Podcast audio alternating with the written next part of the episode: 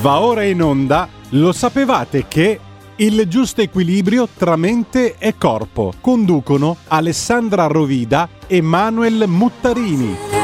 Per le vostre richieste e per le vostre domande scrivete a il mondo dei semplici mail chiocciola gmail.com Buongiorno a tutti amici, bentornati nella nostra rubrica Lo sapevate che? Oggi andiamo a vedere un'altra tecnica olistica, ovvero l'iridologia. Che cos'è l'iridologia? L'iridologia è una strada verso la salute. Dovete sapere che le vostre iridi sono uniche. Tra i 5 miliardi di persone che abitano la Terra, nessuno possiede iridi identiche alle vostre. Questo vale non solo per il colore, ma anche per le miriadi di variazioni strutturali che si possono osservare in ciascuna iride e ricordatevi che anche in questo caso non esistono mai due iridi uguali. Queste costituiscono la prova che geneticamente stabilita della vostra unicità. Ma andiamo a dare uno sguardo più approfondito alla nostra iridologia. Come vi ho detto è una pratica olistica. Dovete sapere che gli iridologi, tra cui siamo anche noi, riteniamo che i sistemi curativi e stili di vita debbono basarsi su un'accurata valutazione dell'intera persona e dei fattori che ne hanno guidato la vita. L'iridologia, pertanto, è impregnata su tradizioni di terapie olistiche nelle quali viene osservata e rispettata l'interezza della persona. Ma come avviene un esame iridologico? Un esame iridologico non ha bisogno di particolari attrezzature. È importante avere una lente di ingrandimento e una comune torcia.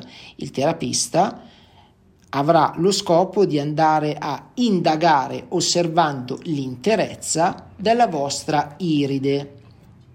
Allora, una delle domande che più spesso ci vengono poste all'inizio di un esame iridologico è la seguente: ma mi dirà cosa non funziona in me?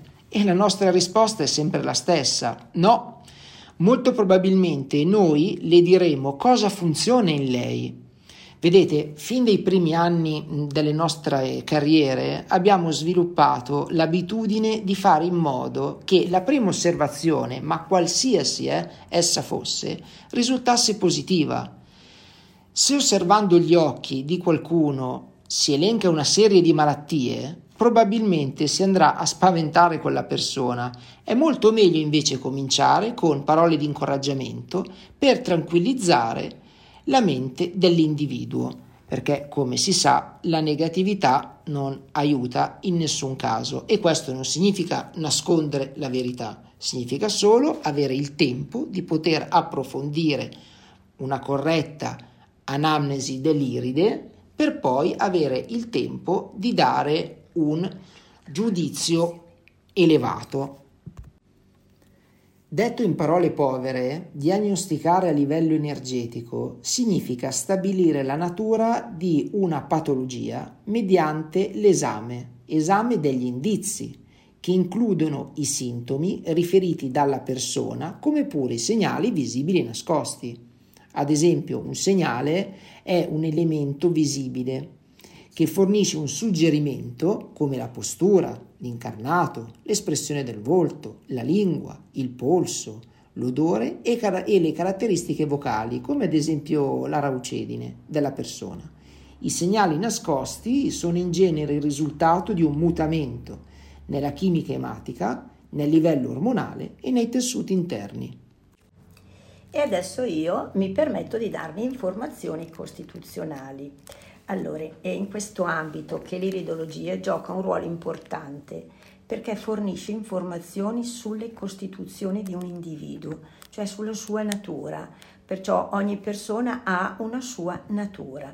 Le costituzioni delineano la predisposizione della salute, non come predisposizioni, eh, per esempio, scolpite nella roccia, ma come linea guida nel modo innato in cui l'organismo reagisce. Perché l'iridologia Può inoltre fornire indicazioni su come la Costituzione è stata influenzata dalle scelte e dalle costituzioni della vita. Quindi tutto quello che è una diagnosi, sempre comunque a livello energetico, se vi è chiaro il modo in cui vi ammalate, saprete anche come mantenervi in salute. La cosa importante è la strada che percorrerete per ritornare in salute e ciò che dovrete sapere per conservarla. Quindi l'iridologia vi mette a disposizione informazioni fondamentali vi mette i punti di forza e quelli deboli, le opportunità e anche i rischi. E con tali informazioni potete prendere valide decisioni sulla vostra salute. Il fatto però di valutare le proprie caratteristiche positive è importante tanto quanto quelle di prendere in considerazione rischi e debolezze se si desidera guarire e star bene. I fattori positivi rappresentano degli alleati su cui contare durante il processo. Coloro che esasperano invece le debolezze e ignorano i punti di forza non riusciranno ad essere sani o felici. Inoltre, ciò che essi percepiscono come debolezza potrebbero essere un punto di forza latente. Perché infatti le debolezze a volte rappresentano valvole di sicurezza che impediscono a un qualsiasi stress vissuto di accumularsi fino a livelli insopportabili. Quindi se noi valutiamo, è come quando sbagliamo e dobbiamo tirare poi magari una valutazione di dire dove ho sbagliato, questo è un insegnamento e questo vale anche per la salute. Quindi anche pensate che lo studio dell'iride sia anche entrato nel regno della psiche. Infatti sta nascendo una teoria energetica della salute e delle malattie legate alle esperienze psicologiche ed emotive infatti dell'individuo. In un ambito l'iride è il punto focale di un'analisi olistica dello spazio multidimensionale costituito dalla consapevolezza umana. E quindi adesso partiamo veramente con il colore dell'occhio. Parliamo dell'iride azzurra. Quindi questa è una costituzione che viene chiamata nella nostra medicina linfatica. Se avete occhi completamente o prevalentemente azzurri, chiedetevi se non avete mai sofferto di eccesso di muco, raffreddori e mal di gola, ma anche frequenti, direi anche tonsilliti, ingrossamenti ghiandolari, febbre da fieno, anche eczemi, cistiti, colon irritabile, eh, febbre, dolori reumatici o artritici. Cioè questi sono, fanno parte della costituzione azzurra, non è detto che vi devono venire, però se uno appunto ha queste iride azzurre che sono bellissime da vedere, c'è proprio una un'iperattività del sistema immunitario, perché infatti la parola chiave di questo problema sono reattività. Esso infatti insorgono come risultato di un'infiammazione reattiva in un tessuto o in un organo.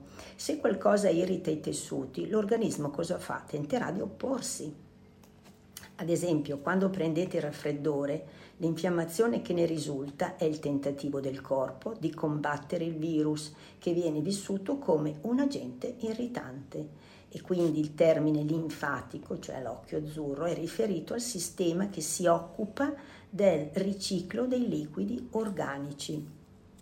È come se fosse uno spazzino, è quello proprio di spazzar via ed espellere le scorie, nonché di identificare e uccidere qualunque elemento possa costituire una minaccia per il sistema e oltre al drenaggio dei tessuti la linfa ricopre un ruolo attivo nel sistema immunitario. Ecco perché i principali problemi fisiologici della tipologia costituzionale linfatica, cioè sempre quell'occhio azzurro, riguardano l'eliminazione, la disintossicazione e le difese immunitarie potremmo parlare dei problemi più comuni. Chi possiede una costituzione linfatica presenta una tendenza a infezioni e infiammazioni focali. Per esempio i bambini con gli occhi azzurri soffrono di rinite, mal di gola, otite e tonsilliti.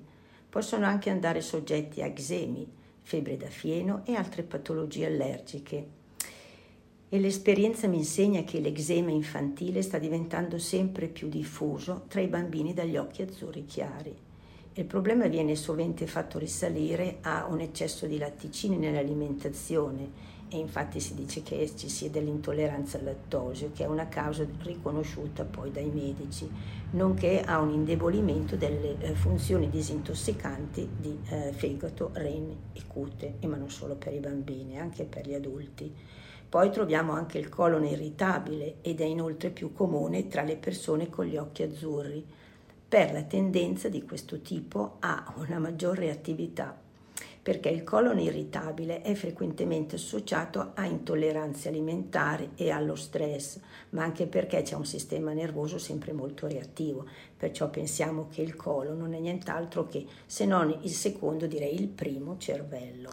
Ciò che spesso ci si trascura è che tali tendenze sono provocate dall'organismo nel suo tentativo di ritrovare un equilibrio e perciò lui è sempre in fermento, se non che si decide un attimo di vedere perché succedono determinate cose. Quindi mediante l'infiammazione e l'eliminazione il sistema reagisce e tenta di liberarsi da pericoli accumulati da agenti inquinanti e scorie metaboliche. Un approccio più valido è quello di tentare di ridurre il carico tossinico del sistema, favorendo una naturale depurazione ed eliminando dall'alimentazione cibi dannosi. A meno che non vengano prese le misure necessarie ad espellere completamente le tossine, tutti tendiamo ad accumulare i residui dei prodotti di scarto, purtroppo è così, e perciò quando ciò accade l'organismo rischia di sviluppare un'infiammazione minima ma costante per cercare di guarire l'irritazione provocata appunto da, queste sostanze tossiniche. Con il tempo questa irritazione diventa distruttiva e porta a cosa? Alla degenerazione dei tessuti organici e in particolare a patologie quali l'artrite e i reumatismi. Perciò a questo punto potremo trovare, oltre a tutto quello che abbiamo detto appunto per i vari altri problemi comuni, possiamo trovare anche sempre la persona con gli occhi azzurri la parte di un tipo reumatico che sarebbe un sottogruppo degli individui con occhio azzurro chiaro e che perché presenta una tendenza a reazioni difensive esagerate, sebbene sia in genere robusto e non si ammali spesso, però quando questo accade compaiono febbri alte e di breve durata che guariscono in fretta. Proviamo a vedere com'è vivere con una costituzione linfatica. Ci sono alcuni fattori che potete controllare per evitare problemi a quali potete essere soggetti. Tra i più importanti compaiono gli alimenti da preferire, gli integratori da assumere e determinate attività che andranno a contribuire al vostro benessere. Diamo un primo approccio alle esigenze alimentari. Prima fra tutte l'acqua giacché forma il 70% della composizione corporea, l'acqua è essenziale per ripulire e ricreare i liquidi organici, come pure per l'eliminazione e la disintossicazione. Poi andiamo a dare uno sguardo alla frutta e alle verdure fresche. Queste contengono grossi quantitativi d'acqua di vitamine, di minerali e soprattutto di antiossidanti e altri micronutrienti. Naturalmente sono tutti essenziali per mantenere il sano e corretto sistema immunitario. Frutta e verdure naturalmente devono essere possibilmente biologiche e dovrebbero rappresentare il 60% della vostra dieta. Ora andiamo a osservare cosa occorre evitare nell'alimentazione.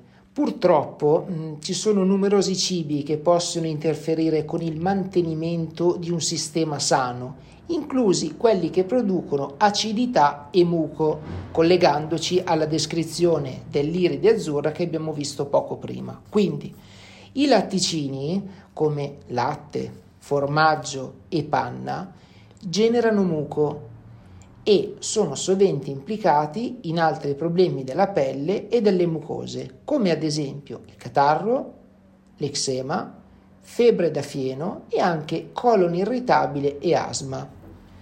Diamo uno sguardo anche alle proteine e grassi animali. Carne, pesce e latticini generano grandi quantità di sottoprodotti tossici e possono dar luogo a stipsi con conseguente autointossicazione. Qui ci colleghiamo a quanto avevamo detto precedentemente con il fegato per quanto riguarda anche il discorso della stipsi, in modo tale da avere sempre un filtro pulito. Naturalmente, sia per quanto riguarda i latticini e sia per quanto riguarda le proteine grassi animali, non sono entrambi da escludere. È importante avere un corretto riequilibrio in modo tale da andare a permettere all'organismo di depurarsi da quelli che sono gli eccessi, perché una volta che il nostro organismo sarà depurato e quindi avrà nuovamente il suo equilibrio, naturalmente i latticini e le proteine e i grassi animali, come anche gli zuccheri e i carboidrati, devono gradatamente e in modo equilibrato e bilanciato essere reintrodotti piano piano. Rimanendo un attimino in termini, in termini in tema di zuccheri, è importante perché questi se hanno un eccesso vanno a dare un squilibrio del pH del vostro organismo. Anche il caffè, tè, alcol e bevande gassate e molto dolci, naturalmente in eccesso, provocano un aumento della disidratazione e dell'acidità, accrescendo il bisogno di acqua. Quindi occorre naturalmente ridurli o eliminarli temporaneamente. E adesso anche elenchiamo un'attività per favorire la salute, cioè la spazzolatura della pelle, che ne avevamo già parlato, che fa parte appunto della disintossicazione attraverso cosa? Attraverso questo organo molto importante che è la nostra pelle ed è un'esigenza particolare delle persone linfatiche, cioè sempre con gli occhi azzurri, che hanno pre- spesso bisogno di attivare la propria cute. Quindi, vi ripeto, eseguite quotidianamente una spazzolatura secco sulla pelle prima di fare il bagno o la doccia. Prendete una spazzola a setole piuttosto rigide e spazzolate vigorosamente tutta la pelle a piccoli cerchi partendo dalle estremità e risalendo al cuore. Concludete con ampi cerchi orari sull'addome seguendo il flusso intestinale dei movimenti peristaltici. Poi ci sono anche dei eh, regolari periodi di disintossicazione, quindi abbandonate alcuni alimenti o eh, bevande poco salutari e bevete più acqua, come appunto abbiamo detto prima. Depurate alcuni organi chiave come il fegato e i reni Disintossicate il vostro sistema almeno tre volte l'anno, soprattutto durante i cambi di stagione. Una settimana di depurazione tre o quattro volte all'anno può produrre benefici a lungo termine sulla vostra salute.